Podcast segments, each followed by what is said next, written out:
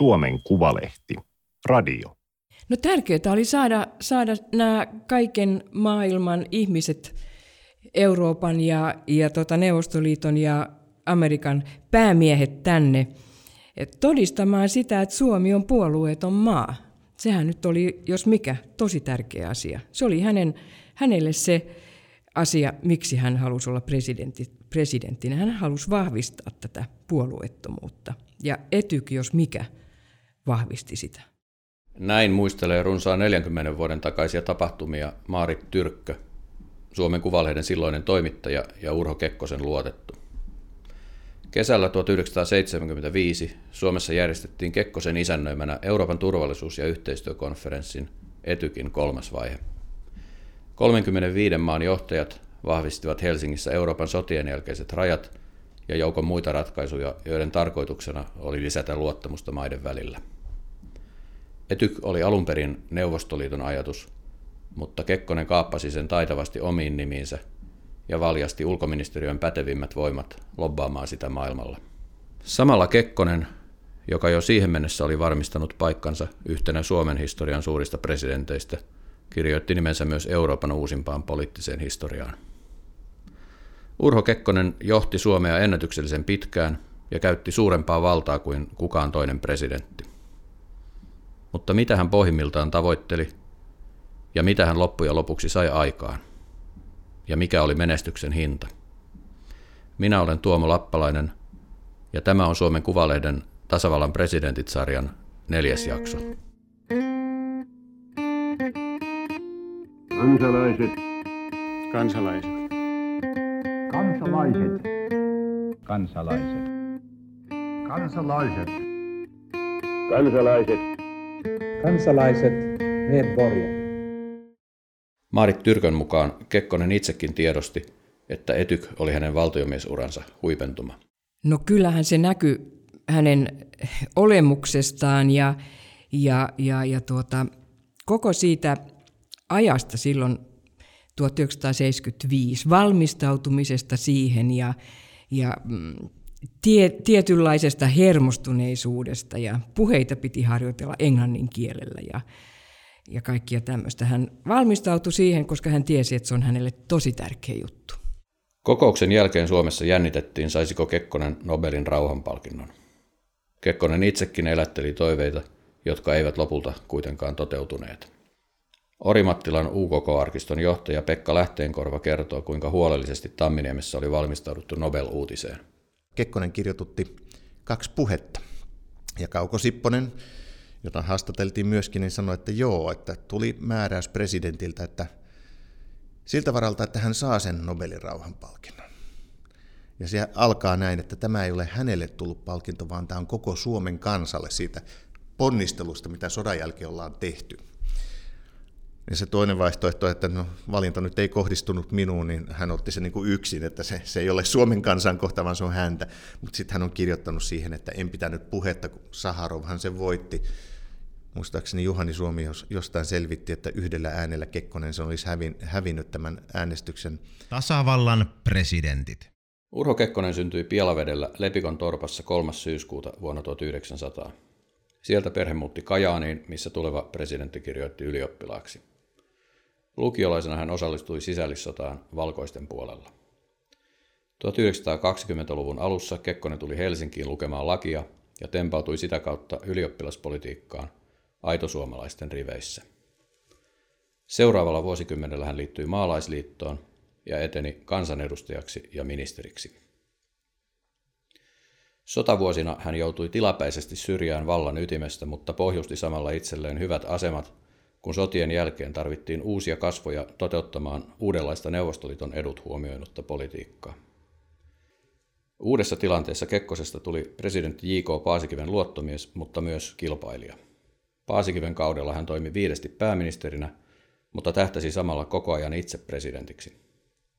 Suuri tavoite toteutui 1956 pienimmällä mahdollisella marginaalilla. Näihin päiviin asti on kiistelty, keneltä Kekkonen sai valitsijamiesvaalissa ratkaisevan äänen. Urho Kekkonenhan oli hyvä urheilija. Ja mitä urheilija tekee, niin urheilija asettaa päämäärän ja mitä hän haluaa, hän tahtoo voittaa. Mä uskon, että tämä oli niin, istui niin sitkeästi presidentissä tämä ajattelu, että se päti myös politiikassa. Hän asetti päämäärän, hän halusi voittaa, hän otti kaverinsa siihen mukaan ja ei ollut muuta mahdollisuutta. Voitto tuli. Presidenttinäkin Kekkonen oli aluksi kiistelty hahmo, jolla oli vastustajia sekä oikealla että vasemmalla. Terävin vastustus tylsyi kuitenkin 1960-luvun alussa niin sanotun noottikriisin jälkeen, kun Kekkonen sai Neuvostoliiton luopumaan Saksan uhan verukkeella vaatimistaan sotilaallisista konsultaatioista. Myöhemmin on arvuuteltu, tilasiko Kekkonen itse nootin turvatakseen jatkonsa. Siitä ei kuitenkaan ole tähän päivään mennessä saatu näyttöä. Noottikriisistä oikeastaan alkoi varsinainen Kekkosen aika sellaisena kuin suuri yleisö sen muistaa. Kekkoslovakiassa, niin kuin Suomea silloin leikkisesti kutsuttiin, koko poliittinen järjestelmä pyöri presidentin ympärillä. Päämies puuttui kaikkeen mahdolliseen työmarkkinoista tieteeseen urheilusta puolueiden sisäisiin asioihin. Maassa kasvoi 1960- ja 1970-luvuilla kokonainen sukupolvi – nuoria, jotka kuvittelivat, että presidenttisanan synonyymi oli Kekkonen. Kekkosen ylivertaisuus vain korostui siinä, että hän pyöritti myös neljättä valtiomahtia julkisuutta koko lailla mielensä mukaan. Hän itse kirjoitti Liimataisena ja Pekka Peitsenä. Hän oli, oli vielä, jos mennään kauemmaksi, niin Kajanilehden toimittaja. Mun mielestä jo se, että hän otti kantaa näissä kirjoituksissa erilaisiin asioihin, oli julkisuuden hyödyntämistä. Ja varsinkin kun pääsi nimimerkin taakse ja, ja kaikki ei välttämättä tiennyt, että kuka kirjoittaa. Ja hän saattoi jopa moittia ikään kuin omia äh, tekeleitään, niin, niin tuota, kyllähän se oli julkisuuden hallintaa. Sitten tietysti näiden kirjeiden lähettäminen, niin niiden kautta hän saattoi ohjailla julkisuudessa tapahtuvia asioita. Sitten loppuvuosina niin merkittävää oli se, että mm, sekä adjutantti että kansliapäällikkö niin kuin suojelivat tietyllä tavalla presidenttiä. Hän ei halunnut keskellä kesää ruveta puhumaan ää, ydinasettomasta Pohjolasta tai tämmöisistä vaikeista asioista, vaan, vaan ää, mieluummin ää, antoi tämmöisiä leppoisia haastatteluja. Näistä voi vetää erilaisia johtopäätöksiä. Vanheniko presidentti vai, vai, vai tota, tuliko hän araks vai mitä? Jotakin tapahtui.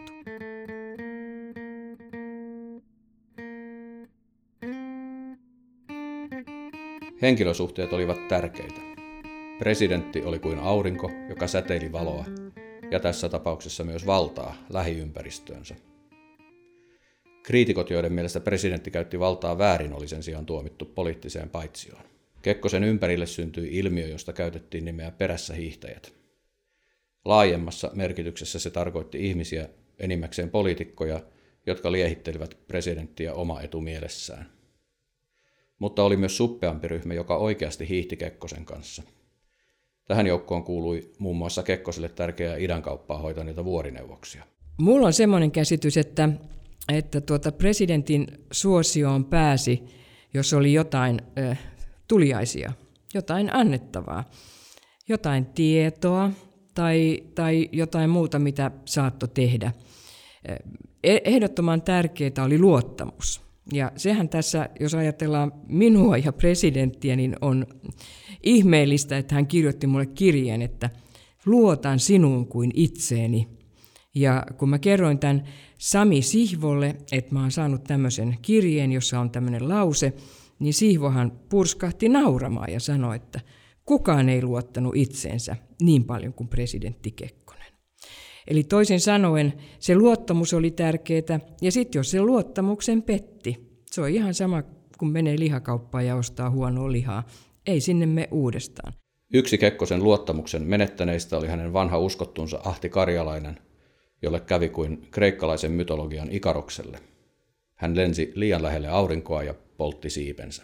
Ja mä muistan sen, kun mä olin mukana Laukaassa niin silloin Karjalainen vähän vehkeili presidentin selän takana ja oliko jopa niin, että se oli perustanut oman vaalitoimiston, niin sitä presidentti rupesi oikein niin kuin poliisimaisesti tutkimaan, että minä päivänä kuka oli sanonut mitä, ja siitä piti kirjoittaa tämmöinen muistio. Se oli mun mielestä aika kiintosa juttu.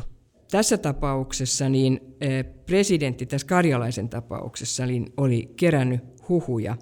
Hän oli kuullut asioita Sorsalta, hän oli kuullut asioita Stepanovilta, eh, hän oli jo kuullut asioita eh, puhelimessa henkilöltä, joita hän ei maininnut nimeltä, mutta omassa päiväkirjassaan hän sitten kertoo, että kenelle hän tätä muistiota halusi jakaa ja lukea. Tasavallan presidentit. Niin läpeensä poliittinen henkilö kuin Kekkonen olikin, elämä ei kuitenkaan ollut hänelle pelkkää politiikkaa, vaan hän osasi myös vaihtaa sujuvasti vapaalle.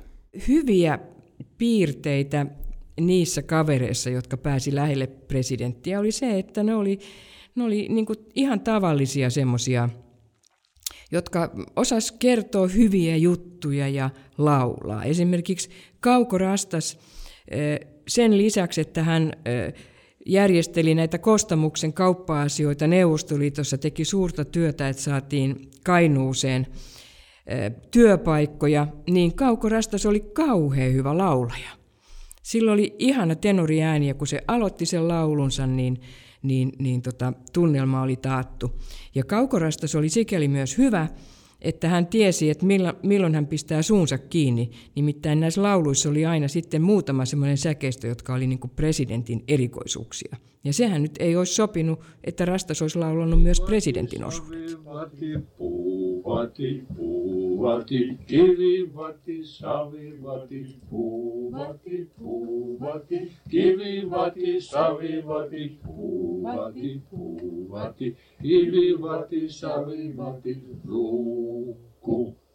Pekka Lähteenkorva muistuttaa, että varsinkin vanhoilla päivillään Kekkonen tarvitsi seuraa ainakin yhtä paljon kuin seura Kekkosta. Hän oli oikeasti yksinäinen mies, eli Kauko Sipponen, joka oli presidentin kansliapäällikkö 70-luvun puolivälissä, niin kertoi, että sen jälkeen kun Sylvi Kekkonen kuoli, niin hän teki usein tikusta asiaa käydäkseen Tamminiemessä. Ja presidentillä oli tietysti kaksi poikaa, toinen oli suurlähettiläinen ja toinen oli omissa hommissaan, ja heillä oli lapset, jotka oli ties missä. Kekkonen oli tavallaan Tamminiemen vankina siellä, että illat oli yksinäisiä, hän lukee, tekee paljon kirjoitustyötä, mutta että hän oli aina ilahtunut, että tulee juttukaveri, jonka kanssa pystyy keskustelemaan. No, nämä herrat keskusteli Suomen lainsäädännöstä, niin, niin siinä oli paljon, paljon hyvää. Ja ehkäpä muuten edeltäjänsäkin, niin Antero Jyränkin tuli valittua, paitsi että oli eh, tämmöinen radikaali vasemmistolainen, mutta lainsäädännön uudistusta sitähän he, Jyränkikin on sitä kertonut, että heillä oli erittäin hyviä keskusteluja. Sylvi Kekkonen kuoli toinen joulukuuta 1974.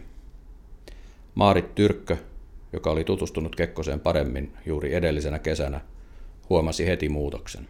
Mä oon kokenut sen, että sinä päivänä Tamminiemi muuttui tietyllä tavalla. Se ei ollut enää samanlainen koti, johon, johon UK saattoi tulla ja, ja tuota, olla olla kotonaan rauhassa. Se hiljeni. Siellä ei ollut va- sillä tavalla vastaanottoa. Lisäksi Sylvi Kekkonen, mä oon ymmärtänyt, mitä presidentti on kertonut, niin, niin luki hyvin paljon näitä eri puheita. Ja, ja, ja kun presidentti kirjoitti kirjeen Saatanan tunarit, ja Kuvalehdestä mut lähetettiin sitten hakemaan lausuntoa, että miksi hän muutti tämän sanan onnettomiksi tunareiksi, niin hän on myöhemmin sanonut, että jos Sylvi olisi ollut elossa, niin hän ei olisi kirjoittanut saatanan tunarit. Luen uudelleen sanotun julkilausuman allekirjoittajan nimet. Havaitsen, että siellä oli joku toinenkin, joka, muutama toinenkin, joka oli tullut virkaansa nimitetyksi puolueansioiden perusteella. Kappale. Ja nimenomaan tämän seikan takia hieman tuohtuneena kirjoitin kirjeeseeni saatanan tunarit. Mutta tapani mukaan pian lauhduin ja annoin julkisuuteen tämän kirjeen niin muutettuna, että siinä oli käytetty ilmaisua onnettomat tunarit. Kun nyt, kappale, kun nyt veli Mörikoski haluaa palauttaa totuuden sille kuuluvaan herruuteen, niin näin se oli. Tasavallan presidentit. Kekkosella oli tapana sanoa, että jos jommankumman ulko- tai sisäpolitiikan piti olla rempallaan, mieluummin se sai olla sisäpolitiikka. Ulkopolitiikassa tärkeintä, tai ainakin aikaa vievintä, oli suhteidenhoito itään, Neuvostoliittoon. Sen Kekkonen lähes monopolisoi itselleen ja piti itsestään selvänä, ettei kukaan muu edes osannut hoitaa asioita niin kuin hän. Tämä käsitys ei toki ollut aivan tuulesta temmattu. Hyvä osoitus siitä saatiin 1970-luvun alussa, kun Neuvostoliiton suurlähettiläs Aleksei Beljakov ryhtyi puuhaamaan Suomessa vallankumousta ja alkoi tukea kommunistien masinoimaa lakkoliikehdintää. Beljakov ehkä kuvitteli, että tämä Suomessa on tietynlainen vallankumouksellisuus ja, ja hän järjesteli, puuttu sopimattomasti lakkoasioihin ja muuta. Ja Kekkonen onnistui neuvostojohdolle välittämään terveisensä, että tämmöinen kaveri pitää saada pois. Ja miettikääpä sitä, että sit vähän myöhemmin tuli suurlähettiläksi niin Vladimir Stepanov. Mutta miten hän tulee tänne? Kekkonen pyytää Bresneviltä, että minä olisin tyytyväinen, jos Suomi saisi tämän kyseisen henkilön Neuvostoliiton suurlähettiläksi. Musta tuntuu, että missään päin maailmaa ei ole tapahtunut näin, mutta se toisaalta kertoo niistä suhteista, mitä Kekkosella oli Neuvostoliiton johtohenkilöihin, eli näin luottamuksellisesti saatettiin pyytää tällainen asia, joka toteutukin. Toinen kriittinen hetki oli 1978, kun Neuvostoliiton puolustusministeri Dimitri Ustinov tuli vierailulle ja yllätti isännät ehdottamalla yhteisiä sotaharjoituksia. Sekin yritys kilpistyi Kekkoseen. Mutta mitä Kekkonen pohjimmiltaan ajatteli venäläisistä ja Neuvostoliitosta? Näin Pekka Lähteenkorva. Niin mä en us- ainakaan kuvittele, että hän pelkäs Venäjää Neuvostoliittoa. Sitten vuoden 1953 jälkeen, kun Stalin oli jo poissa ja siellä rupesi tulee ensin Rutsevin kanssa, hän, hän oli jo hyvä kaveri. Ja itse asiassa se kaverus on kehittyi niin pitkälle, että UKK alkoi jo tosissaan uskoa, että meillä on mahdollisuus saada Viipuri takaisin, ja siinähän oli juuri nämä Saimaan kanavan rakentamiset, vuokraamiset, ja heillä meni hyvin.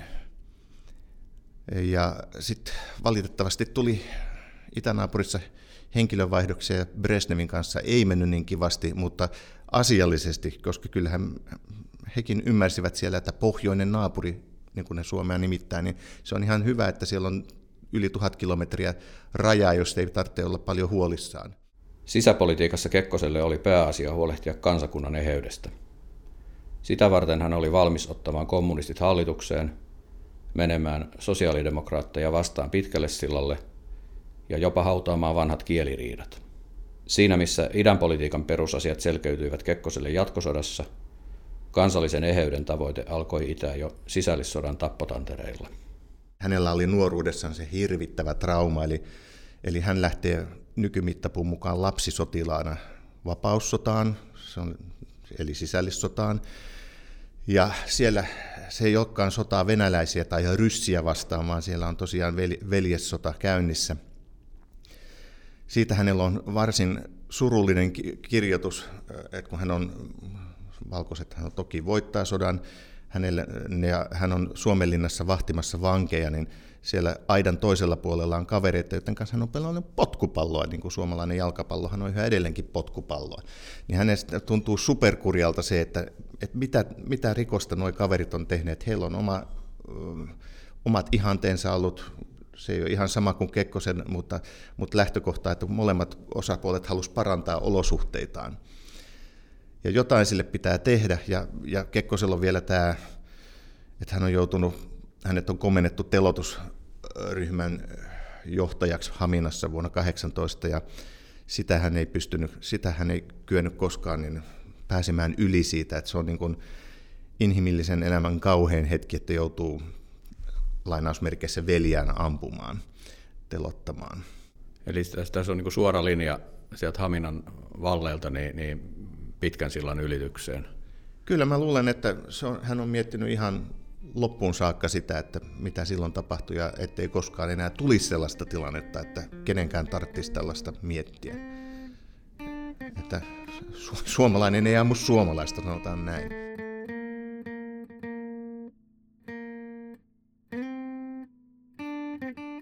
Kekkonen valittiin presidentiksi kaikkiaan viidesti. Neljä kertaa normaalisti ja kerran 1973 poikkeuslailla. Poikkeuslakiin turvauduttiin, kun Kekkonen oli ilmoittanut, ettei hän enää suostuisi ehdokkaaksi valitsijamiesvaaleihin. Se ei ollut kovin tyylikäs eikä demokratian oppikirjojen mukainen ratkaisu. Maarit Tyrkkö kertoo, että Kekkonen itsekin tuli myöhemmin katumapäälle. Se häiritsi häntä kovasti, että se oli poikkeuslaki. Hän ei pitänyt sitä ollenkaan. Ja näin ollen niin sitten vuonna 1978, kun tilanne oli vähän samanlainen, että hänen takanaan oli kuusi puoluetta, niin hän oli todella vaivautunut siitä, että lähteekö kansalaiset ollenkaan äänestämään, kun tulos on selvä. Ja mulla on olemassa arkistossa semmoinen vihkonen, eh, joka hänellä oli mukana vaalikiertueilla. Ja muun muassa kun oli suuri vaalikeskustelu televisiossa silloin 78 alkuvuodesta, niin hän on kirjoittanut siihen, että hän varmasti muistaa sanoa äänestämään, eheytys, ja sitten hän on kirjoittanut siihen, että hymy. Hän ajatteli voittaa presidentinvaalit hymyllä. Jälkeenpäin on vaikea sanoa, kummasta oli kysymys enemmän. Siitä, että muistikatkoista ja muista terveysongelmista kärsinyt Kekkonen takertui valtaan, vai siitä, että hänen lähipiirinsä takertui häneen pysyäkseen itse vallassa. Eräänlaista epätoivoisuuden huippua edusti keskustapuolueen Eino Uusitalo, joka toivoi vielä 1981, vain pari kuukautta ennen Kekkosen eroa, että tämä olisi käytettävissä presidenttinä vielä vuoden 1984 jälkeenkin. Kekkosen presidenttiajan perintö toteutuikin lopulta ikään kuin kääntäen. Päättäjät halusivat varmistaa, ettei valta enää koskaan keskittyisi samalla tavalla yhden miehen käsiin. Presidentin virkakaudet rajattiin kahteen ja valtaa siirrettiin muutenkin hallitukselle ja eduskunnalle. Maarit Tyrkkö sanoo nyt, että hänenkin mielestään Kekkosen olisi pitänyt luopua viimeistään vuonna 1978. Silloin aikaa olisi jäänyt vielä muistelmille, joista presidentti oli usein puhunut. Tuossa vaiheessa Kekkonen itsekin jo tiedosti, että aika oli rajallinen. Vuonna 1978 Kekkonen kirjoittaa ensimmäinen asiakirja, jonka löysin Orimattilan arkistosta, kun Matti Kekkonen esitteli, että siltä varalta, jos sattuisin kuolemaan, niin Maarit Tyrkkö saa käyttää näitä tiettyjä aineistoja, koska hän kirjoittaa kirjan sitten Kekkosesta. Eli siltä varalta, jos sattuisin kuolemaan. Kekkosen presidenttikautta ei lopulta päättänyt Pekka Lähteenkorvan mainitsema kuolema, vaan työkyvyn menetys. Niin, silloin 81 hän hävisi taistelun Koivist, pääministeri Koivistolle, kun oli tätä valtaoikeuksia, niin siinä hän mun mielestä selkeästi ymmärtää sitten, että se oli nyt tässä. Kumpa hän olisi vielä siinä vaiheessa ollut menemättä Islantiin kalamatkalle, vaan, vaan olisi eronnut, niin kuin hän suunnitteli sy- syksyllä 81. Se on eri asia, että hän olisi itse ilmoittanut, että hän luopuu, kun että hän joutui sairauden takia luopumaan. Siinä tuli semmoinen, tavallaan niin kuin Kekkonen olisi ansainnut sen, että hän lähtee, lähtee tuota, eläkkeelle omin voimin ja vielä, että kykenee tekemään jotain. Sikäli se vuoden 78 eläkkeelle jäänti olisi ollut fantastinen hänen jälkimaineensa kannalta. Tämä oli Suomen Kuvalehden podcast. Löydät lisää osoitteesta suomenkuvalehti.fi kautta radio. Tilaa Suomen Kuvalehti osoitteesta suomenkuvalehti.fi kautta tilaa.